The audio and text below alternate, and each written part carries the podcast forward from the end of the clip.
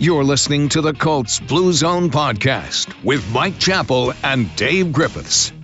Inside and outside the Fox 59 CBS 4 podcast studio, this is the Colts Blue Zone podcast. Thank you so much for tuning in. I'm Dave Griffiths, joined virtually by Mike Chappell and Joe Hopkins. Perhaps one day in the near future, we'll have more Colts centered on the field news to get to on a Super Bowl week. Unfortunately, not this week. Still a lot going on in the offseason as well. Some horseshoe updates, some coaching changes. Uh, we'll get into big NFL news, of course, this weekend with the Hall of Fame coming out, NFL awards, and the Super Bowl itself between the Kansas City Chiefs and the Tampa Bay Buccaneers. But we will kick off this show with the news of the week for the Colts. And in addition to the coaching staff, as the Colts start to remake that staff after uh, more than just one or two, uh, I'd say a, a, solid handful of, of coaches left this offseason. Uh, but they're adding Kevin Mawae, a Hall of Fame offensive lineman, was part of the class of 2019, had a 16 year career in the NFL, was a six time All Pro. Um, for those of you who are not familiar with Kevin Mawae, he did most of his damage in his career with the New York Jets. Um, Mike was in the room, of course, as a Hall of Fame voter when all the discussions were going on whether Mawae would make the cut or not. And uh, obviously, he he made it, and there was a vast majority of people in that room who thought that he was deserving of a Hall of Famer. Mike, I'd assume that you were probably one of them because I mean, I, I am. He he was one of the best line, linemen of his generation, and I, I assume that um, there was a healthy amount of respect among all the Pro Football Hall of Famers for what Mawae had been able to accomplish in his playing career, but now we get to see what he can accomplish as a coach. Yeah, it's one of those where it, it, it's you look at the depth of the of the of the resume, and he checked all the boxes. I mean, he, he just did everything. He was a he, he was it a block for was it ten thousand yard rushers?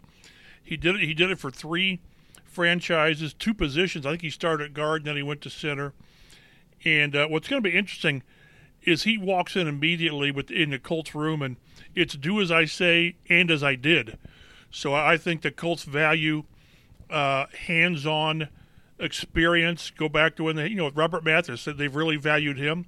They've had Reggie Wayne come in from time to time as, during training camp, so they really value guys who, when they stand up in front of their room, people say this guy, you know, Tom Rathman. I mean, it, it's it's a lot of these guys. They value guys who can stand up and say, do it this way because it worked elsewhere. Yeah, Joe, I don't know if we had uh, Tom Rathman in last week's show either, but yeah, he's uh, as Mike said, just someone that would be in, in the exact same vein, a former player who had a, who had tremendous amount of success in his career. Rathman won uh, Super Bowls with the 49ers, so Mawae steps in as a guy who should immediately uh, have the respect of the players. Not that you you would expect them to you know, be be hard on the new guy, but uh, it's really difficult to be hard on the new guy when he comes in with a gold jacket on. Oh yeah, absolutely. And I mean, this is a guy who, growing up as a kid playing Madden, was consistently one of the highest rated offensive linemen in the NFL. So he did it at a high level for a long time, and I'm sure he has a lot of tips and tricks that he can teach to an already very good offensive line. Colts special teams assistant Frank Ross has been hired by the Houston Texans as their special teams coordinator. So there's another member of the Colts coaching staff, albeit a couple rungs further down on the coaching staff than we were talking about last week, who will not be with the franchise next year. Uh, on the players' side, teams right now are working their way up to a 90 man roster, which is what it can be in the offseason. So players are signing reserve future contracts. And the Colts on Monday announced that they have a quarterback on the roster, or going to in a reserve future contract, who is no longer just Jacob Eason, signing quarterback Jalen Morton to a reserve future deal. Also, wide receiver J.J. Nelson, who's appeared in several games in the NFL. I think notably with the Cardinals, he was with them for a year or two. Um, had uh, a, a, week or two of fantasy relevance. I'm sure Joe had him somewhere in his his rankings here or there before one season or another. But um, Morton as a a guy who was signed by Green Bay as an undrafted free agent in April, was in their offseason program, was in their training camp. Um, uh, Mike, what, what stuck out to me about Morton was at least physically, he's very much uh, in the Jacob Eason mold. He's a big guy, he's a strong guy. I, I don't know if there's a, a specific type, quote unquote, that Chris Ballard likes, but I mean, even Jacoby Brissett's that type of quarterback. He's big and he's strong. He's not the small guy who's quick. He's he's not the Kyler Murray. Of course, Kyler Murray is more difficult to find than, than your average quarterback, to be fair. But um, if there is a quote unquote type of quarterback that Chris Ballard likes, maybe he's showing his hand a little bit. He likes the guys who are big, the the six five, six six quarterbacks who are uh, who who can who can maybe take a hit and, and keep moving around because Morton certainly is is in that type of mold.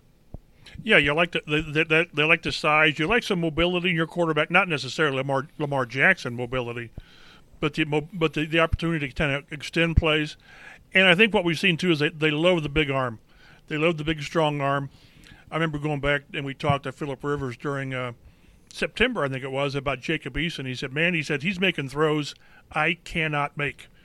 Uh, so they, they, they want the, they they want to have the physical tools, and then they figure they can work the other maybe some on the intangibles. But this is a time of year where they, they've probably signed twenty guys to future contracts. This is where you're trying to. You're, you're right. You're filling out the roster.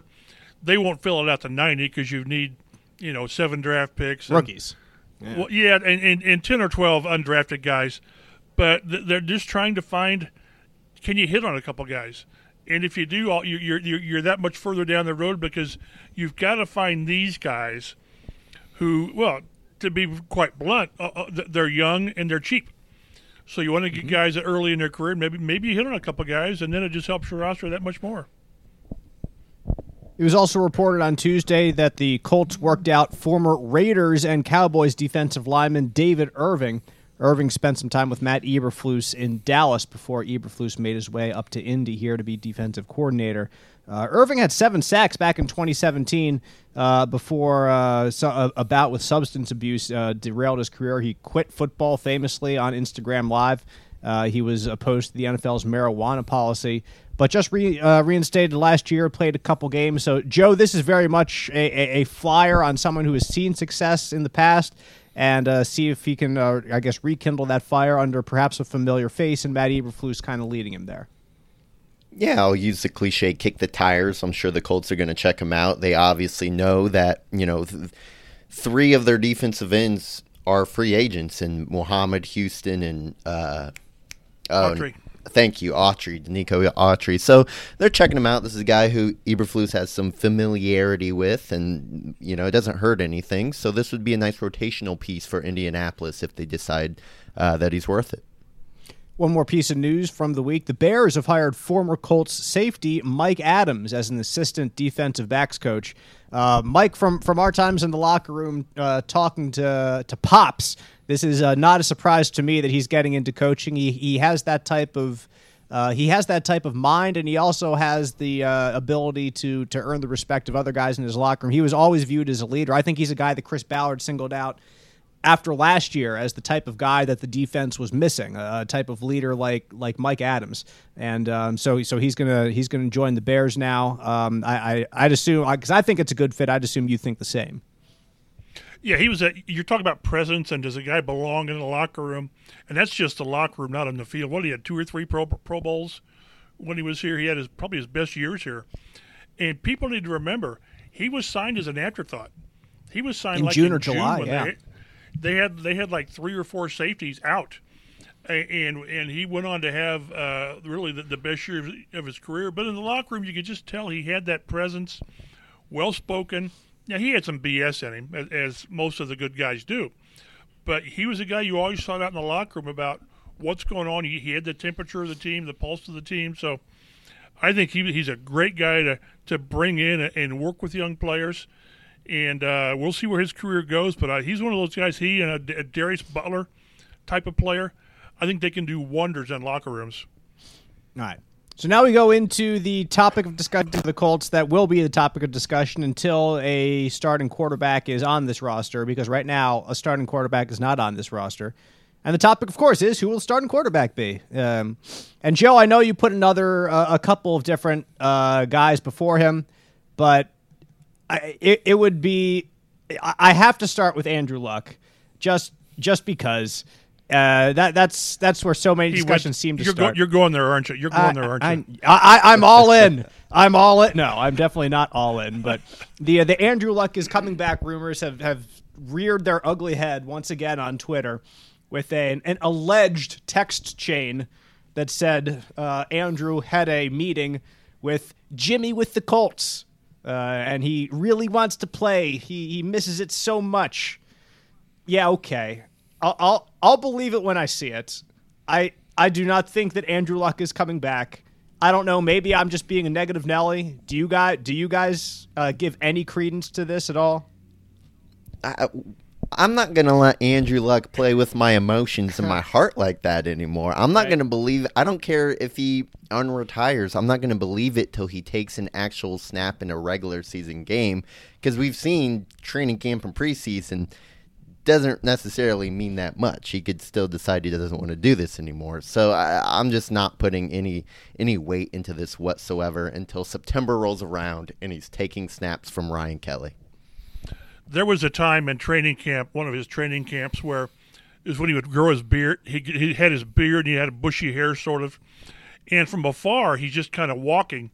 And somebody posted a picture side by side of Luck and uh, Bigfoot. A picture, a picture of Bigfoot. And I tell you, they look a lot alike from the distance as far as how they walked. And until I see Luck from my own eyes, I think he's Bigfoot.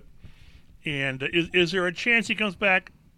Perhaps but but but this if if i didn't dive too far into this source of a source of a source but when you're like three people removed from the source and that's that's the good and the bad about twitter is you can get things out there but it's unsubstantiated said Yeah. who well said said my mailman who who was dropping off letters down the street and they said this and once it's out there if you're not careful it's it's it's been reported that. Well, no, it's not been reported that. It's Right. been said, and there's a difference. So, you know, it's like I'll give you one without diving too far into this. To, the the way that I've always had to do my job is it, it you know we found out in, in after the fact that that Luck had hurt his shoulder in a snowboarding accident, and it's a fact. Well, at the time, a lot of us knew it. I think he did this before he signed his, la- con- his last contract with the Colts and we knew about it. You know, I, I had a player tell me, but but it was so far off the record that you, in our profession, you just can't throw stuff against the wall and say, you know, I've heard that. No, we have to have it sourced to where, even if I keep the name silent, uh, you have to trust what you're doing, and that's not the way Twitter is. It's not the way a lot of these social media sites are. They just throw stuff out there, and if they're right, you know, it, it, they're, they're stars. If they're not, people forget about it and you move on. But until the Colts get their quarterback thing settled, and it may be the end of April at the draft, all this stuff's going to come up. And it, and it didn't help when Jim Irsay came out, and he didn't leave the door open. He left the door open with a "You're welcome back anytime you want to come" sign on the door. So as long as that goes on, it's going to get out there and it's just the world we live in. And until there's a starting quarterback here not named Andrew Luck, his name's going to keep coming up. And I, I do want to add one thing to this discussion before we really move on. And uh, Mike, I, I I love your point about the difference between like Twitter journalism and actual journalism, and, and we can do an entire podcast series on that, which I don't think our viewers would be very uh, very keen toward. I would love it because I'm, I'm a sports journalist, but nevertheless, like the one one thing that just stuck out to me about this this whole will Andrew Luck come back? Will he not come back? um, what was a tweet from Robert Mathis actually, and Rob said something to the extent of, "How about all those fans in the stands who were booing him? Uh, send him a uh, an apology note, and then that'll be a good start toward bringing him back." And look, I I, I, need to come at this with with a with a posture of complete respect toward Robert Mathis for what he has done in his career it, and and he has done incredible things, and he might be in the discussion for the Hall of Fame someday. He will be in at least in the discussion for the Hall of Fame someday. But I completely disagree with him, and I think I've said so on this show before about about the booing Andrew Luck thing. If you retire two weeks before the regular season, then you're going to get booed. Like that, it, the Colts fans who booed Andrew Luck owe him no apology at all. If anything, Andrew Luck owes coach owes coach. Bleh. If anything, if I can talk, Andrew Luck would owe the Colts fans an apology if he comes back, saying, "I'm sorry, I left you." so close to the season. But I don't, I don't think he does. Like he, I said, if anything, I do not think Andrew Luck owes the fans an apology because he made a decision that is for himself and for his life and for his well being. I'm saying if there was one way or another, that's the way I would lean. But I'm, not saying he does. That, let me let me be perfectly clear there.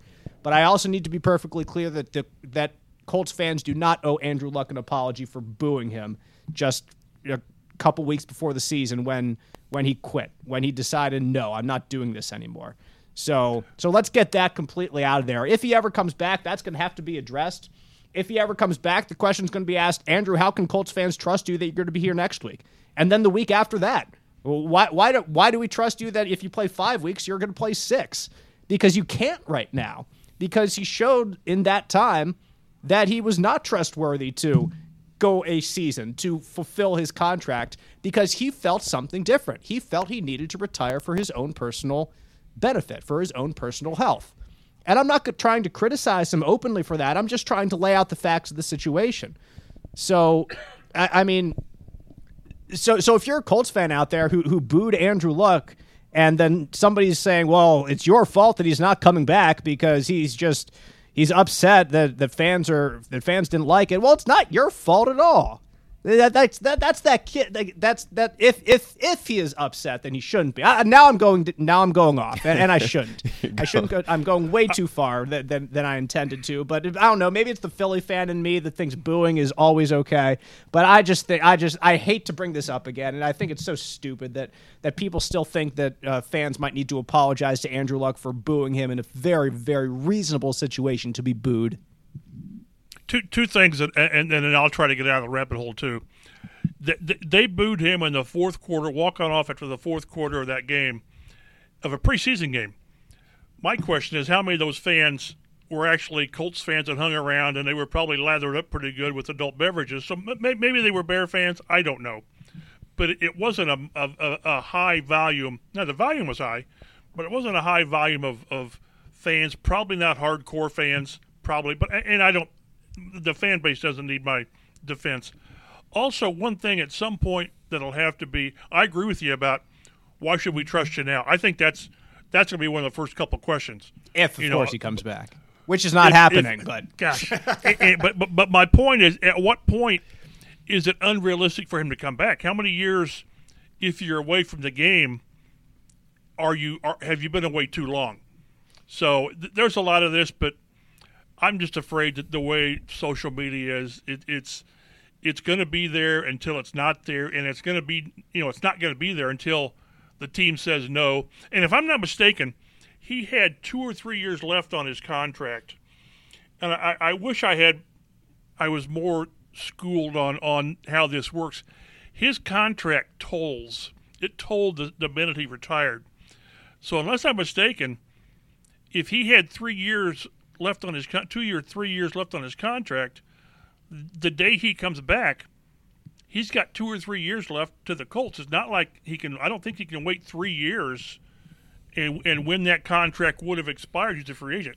I think if he ever comes back, he owes the Colts whatever he owed the Colts. The Colts, but God, we just wasted. Not wasted. We, we, we just went down a rabbit hole for five minutes and if we're not careful, we, we can do it every week. But that's that's where we are with this. Again, on something that's that's not going to happen. Joe, you, you, you brought it. You started. You, you started this. I have no one to blame yeah, but myself. Joe, I can wrap this up with two quick things. One, if Andrew Luck isn't coming back because a few fans booed him, that tells you that he shouldn't come back because that's a terrible, petty reason not to play football. And I don't think Ed is, but yes, you're correct. Yeah. Uh, and second of all, I like how Mike just compared uh, Andrew Luck to a mythical creature. I think I'm going to start doing that. The Colts Bigfoot has been spotted once again. Bigfoot, Loch Ness Monster, whatever you call it. I like that. I'm going to start rolling with it. So, which mythical creature will suit up for the Colts under center? We will we will see the answer to that question. The way things if, are... if, if if somebody put a gun to your head right now, who was the Colts starter in September? Could could you make an educated guess? It would have to be Jacoby Brissett, uh, just because he's the guy who has been here, and, out out of all the other options. I, I just don't know. None, none of the free agents who will be free agents are all that appealing to me. So I can't just say, "Oh, here's who they're going to trade for," or "Who's who, here's who they're going to draft." So, so that that's but, that's what I would have to do. By that question, I don't think me or you would be here anymore, Mike, based off the chances we put that Matthew Stafford was a Colt last week. Right. It, it's just, but now what's going to happen is now that Stafford is no longer an option, it'll go to Plan B, which will be Carson Wentz. So it, it, it's amazing how this is going to go from quarterback to quarterback, and we'll get here and you know at the end of or beginning of April before the draft, and maybe Sam Darnold's here. You know who, who knows where this goes because you don't know the you don't know your options. You know I, I'm convinced the Colts had an interest in Matt Stafford until they saw what the price was. That that's ridiculous to get that kind of package for Matthew Stafford, even though I think he, he was a guy I'd love to have seen here. Not at that cost. Yeah, let's let's break that down a little bit. The Lions agreed to trade Matthew Stafford to the Rams for quarterback Jared Goff and uh, 2022 and 2023 first round picks, as well as a third round pick in this coming draft, this 2021 draft. Um, so yeah, Joe, you mentioned uh, the chances that you and Mike gave for Stafford to be here. Uh, that did not happen. I think I said what did I say, 42 percent or something. So at least I had the majority. Uh, the, the uh, I, I, you I said was- 42. Yeah. I said 55. I think Mike had like 75. Yeah. So we were we were not too happy Saturday But, but when he- that news came yeah, and, and here's the deal. Albert Breer reported the Colts discussed uh, packages of picks and players, but never actually wound up offering their first round pick, their 21st overall pick. And that kind of surprised me, guys. I figured if you want to go get Matthew Stafford, you're going to have to offer that first round pick. So if that was never even in the picture, then I don't know how serious Chris Ballard really was, honestly. Of course, it depends on the package that he's sending, like the player package. If if Quenton Nelson's part of the player package, then obviously he's very serious. But I, I don't think that that's who it was. Um, so uh, I, I don't know. I, I I don't think Chris Ballard was really all in on getting Matthew Stafford just from from what Breer had to say and what other teams uh, had to uh, had to include in, in in their offers. That that that that was my takeaway from. It really was a great article from Albert Breer. I, I I linked to it on my Twitter a little while ago. I'm at Dave G underscore Sports. You can follow me. Follow us as a group at Colts Blue Zone. Mike Chappell is at mchappell51. Joe Hopkins is at Roto Street Joe. But uh, nevertheless, uh, Albert does a, a weekly one every every week, a Monday morning quarterback article that article that really outlined uh, how the um, how the Lions went by their trade of Matthew Stafford and uh, just touched on what the Colts uh, had to offer because that that's all the Colts warranted in this. They they were not a major player in in the uh, discussions for Matthew Stafford. They were not among the contenders. It seems like once everybody gave the the Lions their options, the Colts were almost immediately off the table. And and like Mike said, it's probably because of the cost that other teams were offering more. So Joe, I, I think it, when you when you come away from this, if you're a Colts fan, you got to know that th- this was it, even if this was Ballard's plan A. Maybe that's just because it was the first thing on the on the table. He was not ride or die with Matthew Stafford. He was not. We need to bring this guy in here, or we're in trouble, or else he would have had to have offered more. Don't you think? Yeah, and I mean that report. It could have been his first offer. You know, you start low in negotia- negotiations. He puts out an offer. The Lions go, well, so and so has already offered us this, and then Ballard could have been, well, we're out then because we're Well, not yeah. even going to approach that. I mean, there's no way the Colts could have competed with Goff, two for future first round picks and a third round pick. That's just not possible for the way the Colts are built right now. So, you know, uh, Ballard might have had a lot of interest until he saw what it was going to take to win the bidding for Matthew Stafford. And after Stafford is gone now, there are other options. Uh, one of them is probably not going to be Matt Ryan, though, as the NFL uh, NFL Network's Tom Pelissero reported on Tuesday that Matt Ryan and Julio Jones are not expected to be traded. Uh, the Falcons have had no trade conversations for either player, according to Pelissero again. And uh, Ryan, in particular, would cost the Falcons over $44 million in dead cap money toward the 2021 cap if he were to be traded before June 1st. So that's that's quite a large sum of uh, of dead cap money right there. Uh, I mean, that's even bigger than the Carson Wentz dead cap figure. Um, so my I, the the Falcons would really really want to see him gone uh, in order to to trade Matt Ryan away, and especially this year, Mike, when the cap restrictions are going to be a little bit tighter than usual years, just because of the uh, decrease in revenue due to the COVID nineteen pandemic. So I, I I think we can maybe not completely cross Matt Ryan off the list, but we've got our sharpie and it's uncorked and it's just sitting right by his name. It, it, it would take it would take a mammoth uh, change of heart, I think, to to see Matt Ryan in a Colts uniform. or, or maybe in any other uniform. I mean, what happens? Does that yeah. change though if, if the Falcons if the Falcons take a quarterback? Where are they at four in in the draft. Yeah. If they take a quarterback at four, that that's the guy you think can step in and play. I would think. Does that change your your thoughts? Uh, again, the dead money is a factor. It just has to be because you know the the the, cap's not going to be 200 million or more that, that, that you anticipate. It's going to be about 180, 185 million, and that it, it it's funny how teams, the good teams, always find a way to make the cap work, but generally that means kicking money down the road. You're always pushing money into the future. Well, at some point you have to pay. You know, New, Orleans is going to find out with Drew Brees. Uh, I, I, saw they're hundred million dollars over the cap, hundred million dollars, uh, and it's going to take some some maneuvering to to get under, just to get under. So at least the Colts are in good situation there. So, like like, like Joe said, I, I think, or you mentioned that you know Matthew Stafford was probably Plan A because he was the only plan out there. Right. In the next in the next few weeks before free agency, we're going to find out. I think who was it? Uh, somebody's doing another ten million dollar uh, roster bonus before the, the middle Wentz of March. Maybe it was is do that. Wentz, okay.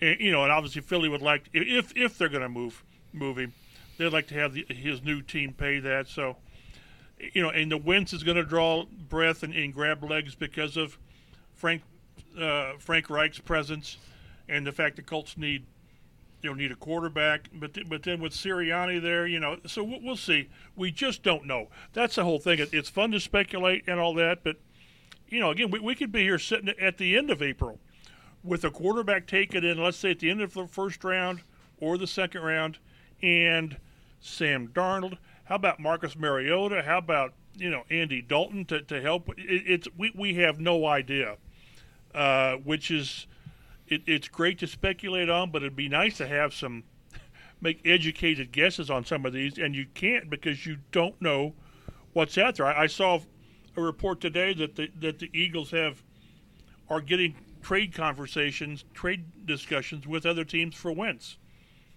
So we'll see where that goes. That that that makes the most sense now that Stafford's out. But we talk we've talked about this before. Carson Wentz right now is broken. If not physically, then mentally. And how how convinced are you that you could fix the guy? So Carson Wentz is one option, and Mike is uh, Mike is poo pooing him uh, all over the Colts Blue Zone podcast. Uh, perhaps a name that we have not discussed too much that might be in trade discussions as well is Derek Carr. On Tuesday, the Las Vegas Review Journal reported that multiple NFL sources indicate that Derek Carr is a hot commodity, and it is expected that multiple teams will pursue him via trade. That could lead to the Raiders pursuing Deshaun Watson in a trade. So, whether that would be a direct trade between the Raiders and the Texans to swap Carr for Watson and then throw a bunch of picks in there as well, or if a third team needs to come in to grease the skids and uh, include some more picks to the Texans, if they're more pick heavy, if they don't want Derek Carr to come into the shadow of David Carr's failure in Houston. Don't know exactly how that would play out with the folks down there. Um, I think they might be a little bit more attuned. I, I remember that was a thing, Mike, when uh, when Derek Carr was originally coming out of college and uh, the Texans, I think, needed a quarterback too that same year, or they were thinking about maybe taking a quarterback, and there was just no way they could take Derek Carr because because he was David Carr's brother. They there might be more inclined to do that now because he has had a pretty successful NFL career during his time, but uh, but nevertheless. Um, this is I think this is a new name that we should certainly discuss, and, and any discussion begins with whether he's available, and whether he's available. That comes down to, of course, whether Jon Gruden wants uh, wants to really kind of um, put his mark on the roster in, in, Vegas and and get someone else out there. And if he could get Watson, I'm I'm sure he would, man.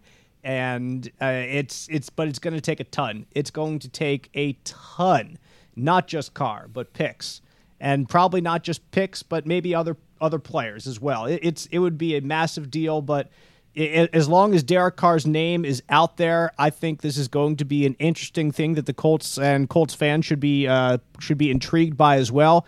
Because when you look at the quarterbacks who are available right now, whether it's Derek Carr, Carson Wentz, Sam Darnold, that you might think are all available via trade, Carr had the best 2020.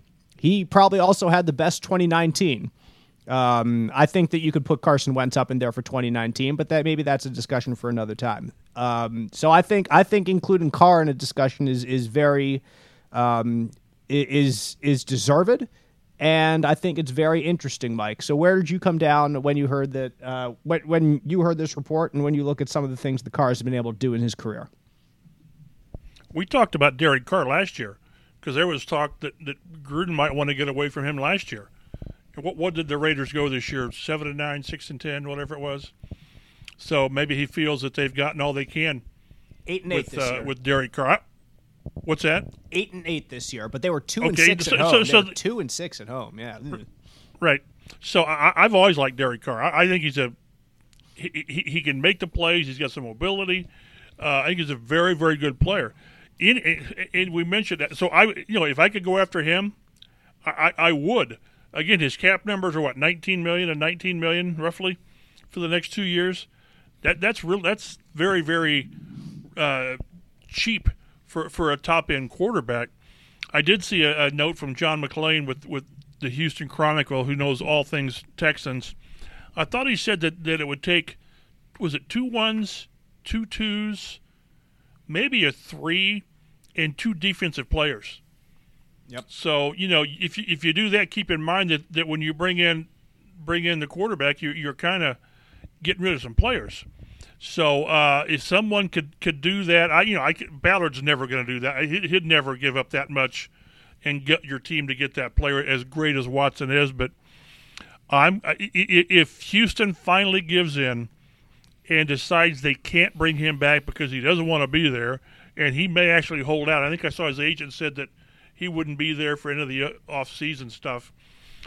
Uh, someone will pay. Someone will pay what it costs because it is so hard to get a top three, top four quarterback. We've talked, and if I'm starting a franchise today with quarterbacks at their age, Deshaun Watson's probably my second quarter, uh, the second player I take behind Mahomes. So someone somewhere will pay whatever it costs to get Deshaun Watson if he's available. Joe, what do you think about uh, about Derek Carr? I, I when I look at him, I think you also have to look at his contract, and and you made some great notes here that. Um, if whatever team acquires him, they get two years and about forty million dollars, and none of that money is guaranteed. So if he bombs in year one, you can cut him, and you don't have a year two really to hit anything with the cap. I think Carr i- i- that just adds to, to the intrigue of any team that might want to uh, might want to see if he could fit there. Yeah, I think at this point, currently, you know, we don't know how realistic these trade discussions are, Right. but I would say Derek Carr is maybe the best option for the Colts quarterback position out there. I would certainly put him above Wentz, and I don't think the drop off from Stafford to Carr is that drastic. I do think Stafford's a better talent, but I think Carr's a very good quarterback who, I mean, at this point in his career, might be able to give you more than what Philip Rivers gave you last year. So I, I would love it for the Colts. I think Derek Carr would make them contenders, contenders for the Super Bowl as long as they can continue to put pieces around him. You know, there's other question marks on the roster, but this is overall very good roster. If you drop Derek Carr in, I think the Colts are right up there with the top teams in the AFC. I, I still like. What would you think it would take to ahead. get him? get Carr? What would you think it would take to get Derek Carr? I would think definitely a first round pick at least. Maybe a first rounder and Bobby Okereke on that Raiders team. They could use a linebacker, something like that. I think if you, I can- saw- yeah, go go ahead, Mike. I saw something where where it's, somebody said that if if the Colts had traded for Stafford, they would have included like uh, was it Julian Blackmon, which that was I, I can't see Ballard getting away giving away that type of a talent. But again, to to get a quality quarterback, and, and if a player is involved, uh, you've got to give up something. You can't give up, you know, George Odum. To throw out a name, a, a, a pro, a Pro Bowl or, or an All Pro special teams player, you've got to give up a, a starter it, it- but but maybe maybe it wouldn't take a player. Maybe maybe a, a one and, and something else. I don't know. But as long as you know, as long as there are teams, plural, involved in any trade talk, the price goes up. It just does. Yeah. What uh, I don't know if it's the one that you um, you're referring to, Mike, but it's something that at least I put out on Twitter, and that was it was a mock draft done by subscribers to NFL Draft Scout, Uh, and Matt Miller, uh, is that his name? Matt Miller. I think he, he's a Yeah. he's a really good. He does really good work. So if if anyone's criticizing Matt for for what I'm about to say, don't because this is a subscriber mock. But the the ridiculous trade was to have the Colts give up their first round pick this year, their first round pick next year, and Julian Blackmon to move up to tenth in the draft this year and take Mac Jones. And, and and I tweeted it out saying that yeah, if if the Colts do this, if the Colts trade two picks and a player, two first round picks and a player to go up and get Mac Jones, I'll print out this tweet and eat it, which I will. How would you do it? Maybe a little butter, a little salt and butter, a little hot sauce on there. Get some hot sauce, like Eli Manning. I put that ish on everything. So uh, yeah, it would it, it would go down really nice and smooth, which it's not going to because it, it's not going to happen. But uh, J- Joe, just to circle back to your question, what they would have to give up to, to get Derek Carr, I I think if you, I think if you give up a first round pick and Bobby Okereke or even a first and a second for Derek Carr, that's that's great because he's your quarterback. I mean, there's a big difference between a quarterback and, and a linebacker, and there's a big difference between a, uh, a quarterback who's proven himself in the league and a potential first round pick down to 21, which you can do a lot with 21. And this Colts team has holes, man. They need a left tackle. They need it badly. They, they need to shore up cornerback and make sure that they have some protection on the outside of their defense. They need a pass rusher. Uh, whether that's going to be bringing back one or two of the guys we mentioned earlier, Autry, Houston, uh, Al-Quadin Muhammad, or going elsewhere in free agency or in the draft. So, so when you give up that first round pick, you're giving up something. Like Mike said, you, you can't just give up uh, a George Odum, who albeit is an is an All Pro special teams player. Like you need to give up something of substance to get something of substance. So if you want Derek Carr, you're going to need to give up something of substance. So if you give up a first round and a second round pick, great. I say great, go for it. Pull the trigger now. Um, but I, I think, I think if if the Raiders want to trade Carr, I think that their their their plan A to to use that language again is to get Deshaun Watson back. So if, they're, I think they're going to be in discussions with the Texans for as long as they possibly can be, um, and that could be a discussion that goes on for a while because there there's no there's no thing like the ten million dollar roster bonus that Carson Wentz has due to him in mid March. That is kind of a deadline for these things. Um, like Watson is probably going to try to sit out. Well, he did not actually his agent I think has said he denies anything that uh, there was a report that Watson like said that he was going to sit out all of the offseason, all of training camp, and then Watson's agent said he never told the Texans that. So and what whatever. Anyway, like there's there's no like I said there's no there's no wall there that you can see in your future saying, "Hey, we can't go past here. We've got to trade before this point." So, um, so that might be something that You, you know, go go ahead, Mike. That goes against the Colts. That there's yeah, no certain and, style. and when and when it and when it comes back to you know any trade that, that involves players, whether it's an Okereke, you know, Nyheim Hines. I mean, where what what is your your grunt level to give up a player? Something maybe for uh, I don't want to get too much into this now, but for a different for an a, upcoming show is we all agree that th- this this roster is is close to being ready to really contend for something. That it well the problem is it needs players at the f- four most important positions: quarterback, left tackle, pass rush, and cornerback. So yeah, yeah I love this roster. I, I but but what I love about it is spots eight through fifty three. You know, and you could you could throw a receiver in there. So at the four or five most important positions, it's not ready to compete. Uh, you know, we'll see where they are in May or June. So to, to give up players, you know, player or players, it just sets you back that much more. Uh, and what they do at quarterback, let, let's say they've got to go first round for a quarterback. Well, now you can't use a first round pick for a left tackle. So everything, I, I- go back to every, everything influences everything else. Go back to to uh, DeForest Buckner last year and, and how you had to take him, or w- with that trade, it just impacts whatever else you do. If Castonzo had retired last year, Buckner probably isn't here because that's where that first round pick goes for. So uh, I, I sort of wish we had a peek into what the, what what they want to do. How many just quarterbacks do they like in the draft?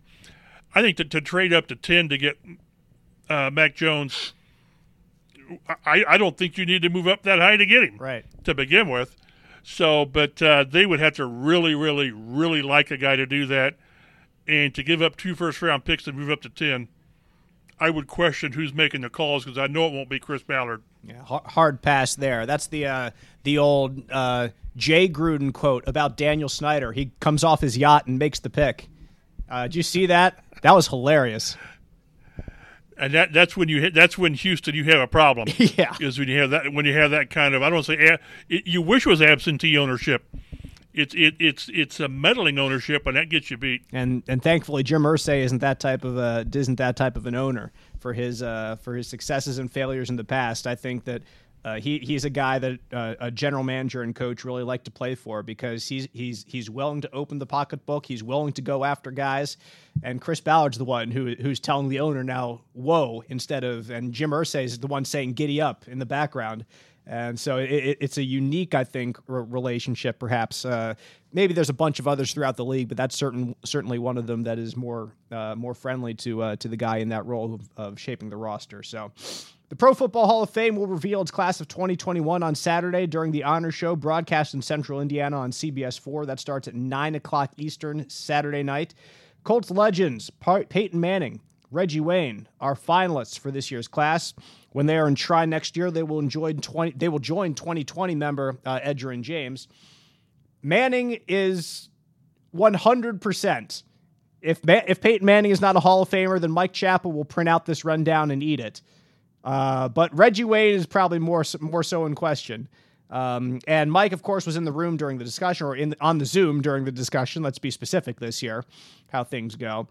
Um, and it would be imprudent and impractical of me to ask Mike to to give us uh, Reggie Wayne's chances this year. I think to to get in the hall just because he is sworn to secrecy, and we don't want uh, you to sacrifice your credibility with uh, with the Pro Football or, or my or, or my spot on, the exactly. On the we want to keep you there. Let, us keep Mike up there, especially as more Colts are coming over the next next couple years for discussion into the Hall of Fame. But um, it's it'll be interesting to see what happens. I mean, I, I'm sure that Peyton will be among the people walking across that stage, and we can say that with with 100% certainty without uh, without Mike giving up his integrity on the Pro Football Hall of Fame panel. But uh, it, it, it's about time, and it was it was a time that we saw coming as soon as Manning retired years ago.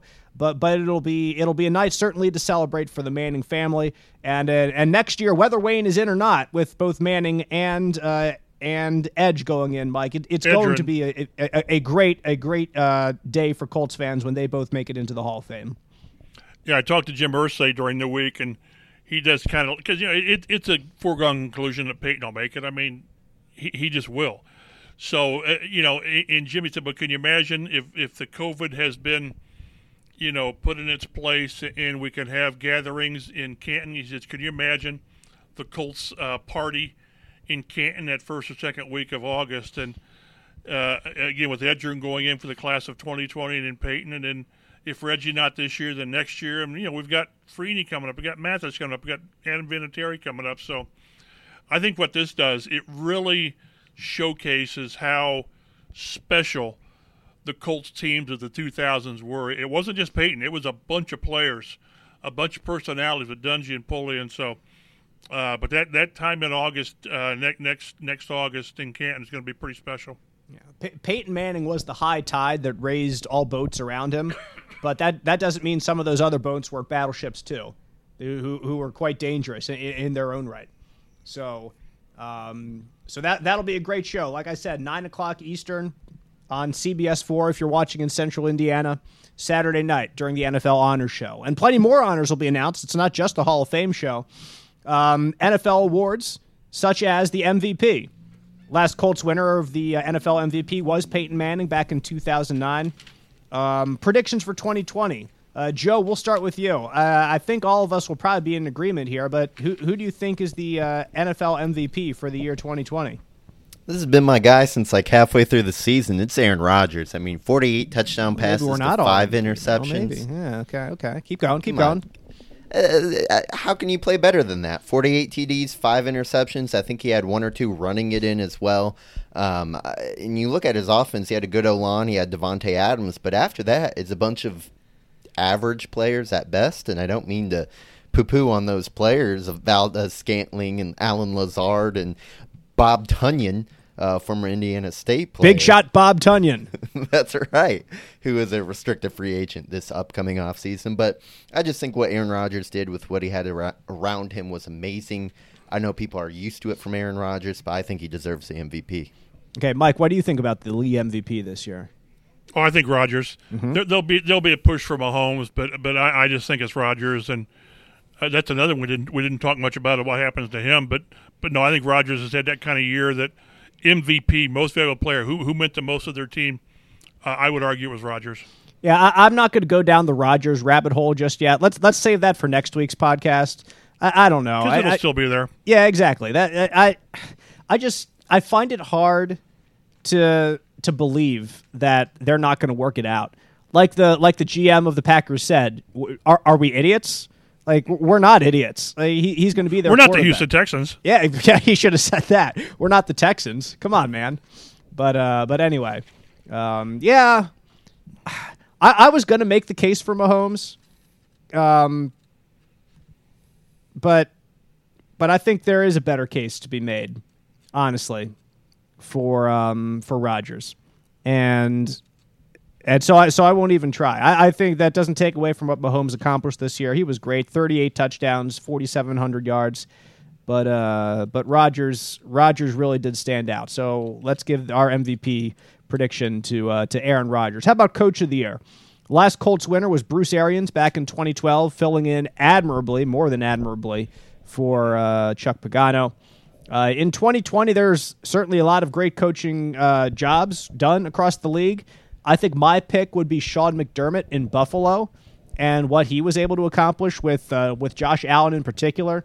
A lot of credit around that coaching staff, but uh, for the Bills to win the AFC East championship and to uh, to see the maturation and the progress that Allen made and see the progress that Bills team made, honestly, from one year to the next was impressive to me. So I, I'd lean toward Sean McDermott. Mike, what do you think? Same, you beat me to it. I'd, I'd Mm-hmm. take McDermott too. Although you know, why is Andy Reid not considered like a front runner? Uh, uh, it's like it's like a, it's assumed he's got the best talent, which he does. But sometimes it's tough. It's it's not that easy to coach the the great talent. He's gotten the most out of it. You always expect him to win. I think McDermott probably gets it, but I, I just think it's it's strange that the, that the team that the coach of the best team and the Chiefs are the best team. Sell, you know, how many times did Belichick get Coach of the Year? Not very often. So I would I wouldn't mind seeing Andy Reid get it, but I'm I'm betting Sean McDermott gets it. What do you think, Joe? I have uh, Kevin Stefanski of the Cleveland Browns. He took a six and ten team, brought him to eleven and five. They made the playoffs for the first time in twenty plus years. Um, completely changed the trajectory of Baker Mayfield's career. I mean, last year at this time we're going, oh boy, this first overall pick might be a bust. Now at least he seems like a solid starting quarterback at very least. A lot of personalities on that team between Baker, Odell Beckham, uh, just to name uh, Myles Garrett. So I- I think he took a team and got the most out of them, got them in the playoffs, and the sky's the limit for Cleveland moving forward. both would be very deserving. Uh, I, I think for sure. Offensive Player of the Year. Um, if it doesn't go to Aaron Rodgers, uh, Joe, who do you think, or would you put Rodgers in that in that spot? I would actually give it to Derrick Henry. Uh, 2,000 rushing yards, 17 rushing touchdowns. I mean, he was just a monster. The Colts clearly couldn't stop him. Very few teams could. Uh, I don't think any team really stopped him until they got to the playoffs and faced the Ravens. Um, but I, I thought Derrick Henry had a terrific, terrific 2020 season. Mike, what do you think? I would say Henry or uh, Davante Adams of the Packers. He was un- he was unguardable. Uh, so so either one I'd be fine with, and I could argue either one of them strongly. But I might go for Adams because he just had an off the charts receiving season. You, you could make an argument, I think, for Josh Allen here for Offensive Player of the Year too, just because he had an incredibly productive season. But uh, I, I think it's hard not to give it to the 2,000 yard rusher in um, in Derrick Henry. So uh, we'll, we'll we'll we'll lean toward Henry there for Offensive Player of the Year. Defensive Player of the Year, the last Colts winner was Bob Sanders back in 2007. Um, if this goes to anyone but Aaron Donald, they should just rename it the Aaron Donald Defensive Player of the Year uh, award. To be honest, uh, he- another terrific season for Donald, 13 and a half sacks. Uh, there's a Pro Football Reference stat that's uh, approximate value where they try to assign a number, which is foolish in some senses, trying to compare all players to uh, to how to how valuable they are. But but Donald did lead them this season in approximate value and only like 20 players all time in the all time pro football reference rankings had ever gotten a better approximate value than than Aaron Donald did this year. He had, he had a great year. So if anybody gets this other than Donald, I would be stunned. But uh, do either of you guys have any argument for any other defensive player, defensive player of the year? I don't. I do. Um, oh, See, Joe. oh. I think there's going to be some Aaron Donald fatigue, kind of like how there has been in the past with LeBron James. I mean, he honestly should probably have the MVP award every year. But Defensive Player of the Year, I got TJ Watt. He led the NFL in sacks and tackles for a loss. He also uh, batted away seven passes and got an interception on the year. He, as well, is a very uh, special player coming off the edge of that Pittsburgh defense. So I think people are uh, uh, going to give it to Watt just to mix things up a little bit because he's also very deserving. It certainly is is a factor, and I'm glad you brought it up then because people do get get tired of giving the same person the award over and over. So so thank you for bringing up T.J. Watt, offensive rookie of the year. The Lats Colts winner was Edgerrin James back in 1999. I mean, I would love to say that. Uh, wait, did I saw that somebody already won? It was Justin Herbert won a offensive rookie of the year award.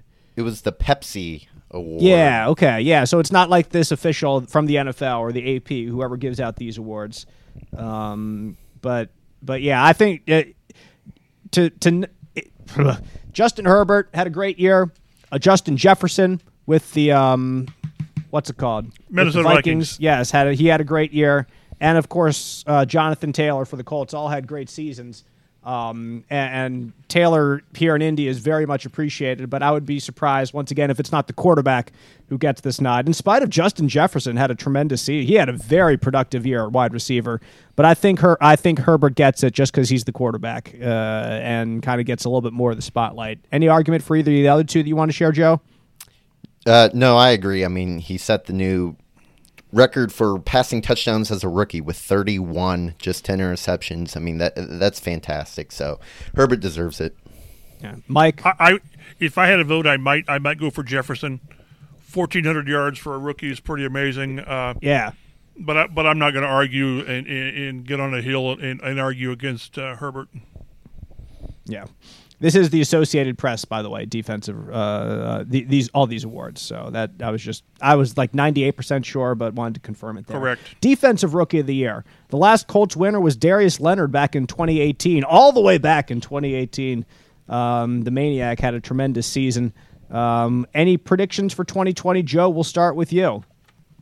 I got Chase Young. I mean, he he was just great for that Washington defense. Seven and a half sacks, which doesn't jump off to you, but for a rookie in his first year, is pretty good. And he was very disruptive as a run defender as well. Got a lot of pressure. So I think Chase Young was the best player. He was a guy that seemed like he improved throughout the year as well. I have a couple friends who are in the media out in uh, in Washington, and they just as the year went on, it just seemed like you would tweet so much more about him. You know that he would show up just a little bit more. Uh, I, I want to give a shout out to Jeremy Chinn, local guy, Fisher's kid with the Carolina Panthers. Had a great year, but uh, but Mike, I don't think that anybody's going to topple Chase Young from that top spot. No, and and, and he, he he came through and played well with all the with all the attention on him. So I no, I, I think that's a that's a good choice, probably a very safe choice, smart choice too. Okay. Comeback player of the year. Last winner for the Colts, a young man by the name of uh, Andrew Luck, also in 2018. Just saying, Andrew Luck could win that award again if he wants to. so it, it, it's out there for you, Andrew, if uh, if you make one or two uh, decisions. Uh, j- just saying that. But uh, in 2020, guys, uh, I don't think like if there's any award that there is no debate over, Alex Smith, quarterback for the Washington football team, is going to win the comeback player of the year award because of everything he has had to go through, nearly losing his life uh, from a horrific leg injury, and to be able to back be back on the field playing again and uh, winning again with Washington was was absolutely remarkable. He he won the award as soon as he stepped on the field. Yeah. Uh, again, he not only almost lost his leg, he almost lost his life. So this is this is another one of those that you don't overthink it. Give it to Alex Smith. He was five and one as a starter, Joe. Five and one with Washington. Yeah, Yeah, like I didn't even I didn't even realize that until I did a little bit of digging on this. Like he he had a really really productive year.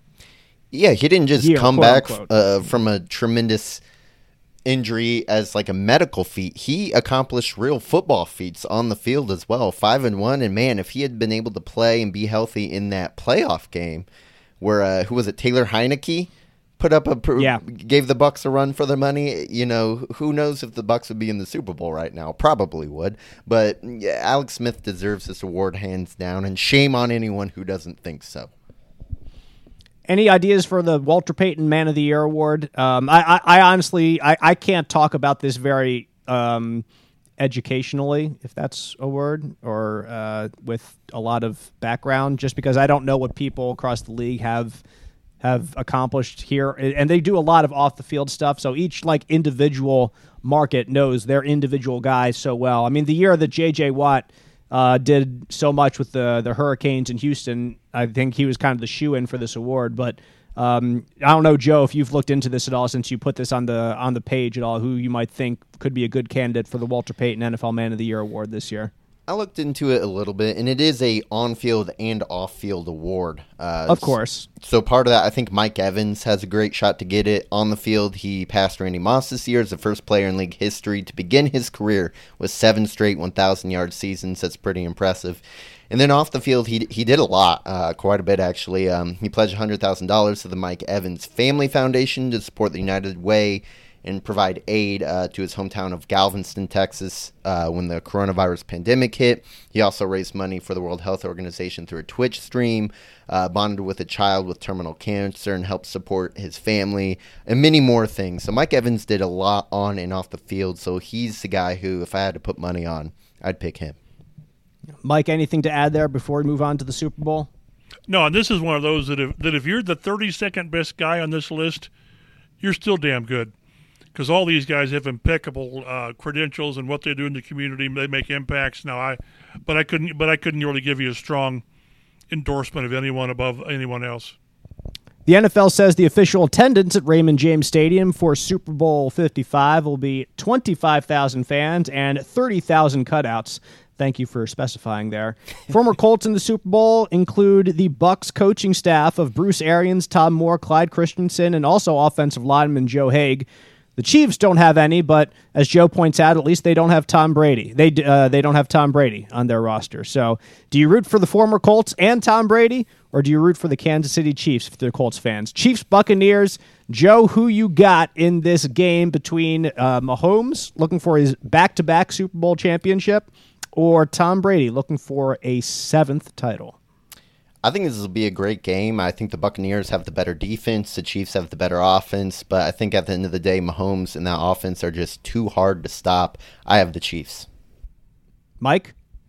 Yeah, the, uh, when it comes right down to it, the the Chiefs have the guy who will make the play when it matters, and that's not to dismiss Brady at all, but and until what I think I saw, I think all of Mahomes' losses have been by one possession. I think it is in his career. Uh, no, you, you go with the the best player, the best quarterback, and right now that's Mahomes. I would have to agree with both of you guys. I don't I don't make a habit of betting even with Mike Chappell's money. Uh, for Good for you. uh, uh, yeah, yeah against either of these quarterbacks. So I will not be betting on this Super Bowl at all because, like I said, I don't bet against Tom Brady. I don't bet against Patrick Mahomes. So it's just it's a weird weird spot for uh, for many people I think who are in the same situation. But uh, I, I hope it's a great game, and, and I think it will be. So uh, looking forward to it. Uh, our Chris Hagan for Fox 59 CBS 4 is down in Tampa covering the Super Bowl for, for us and for 190 stations across the country as well. So, wishing Chris well to uh, to keep doing uh, all those uh, 100 hits a day, it seems like, for all these stations and uh, and keep killing it down there. So, uh, we uh, we encourage you to, to check out Chris's work and uh, continue to follow us on Twitter at Colts Blue Zone throughout the week. To keep you updated on the Colts news and notes throughout the week. And we'll be back here next week with another Blue Zone podcast, which you can download and subscribe, get us delivered to your podcast listening device as soon as it drops, usually Thursday afternoons. And we'll have a lot more horseshoe banter to talk to you next week after the Super Bowl is in the past And who knows? Maybe we can get into that Aaron Rodgers uh, for the future Colts quarterback uh, down the road. Or maybe we'll know whether Andrew Luck had a meeting with uh, Jimmy with the Colts uh, by then. We'll, we'll see. We'll see. But we do thank you for listening to this Colts Blue Zone podcast, and we'll see you next week.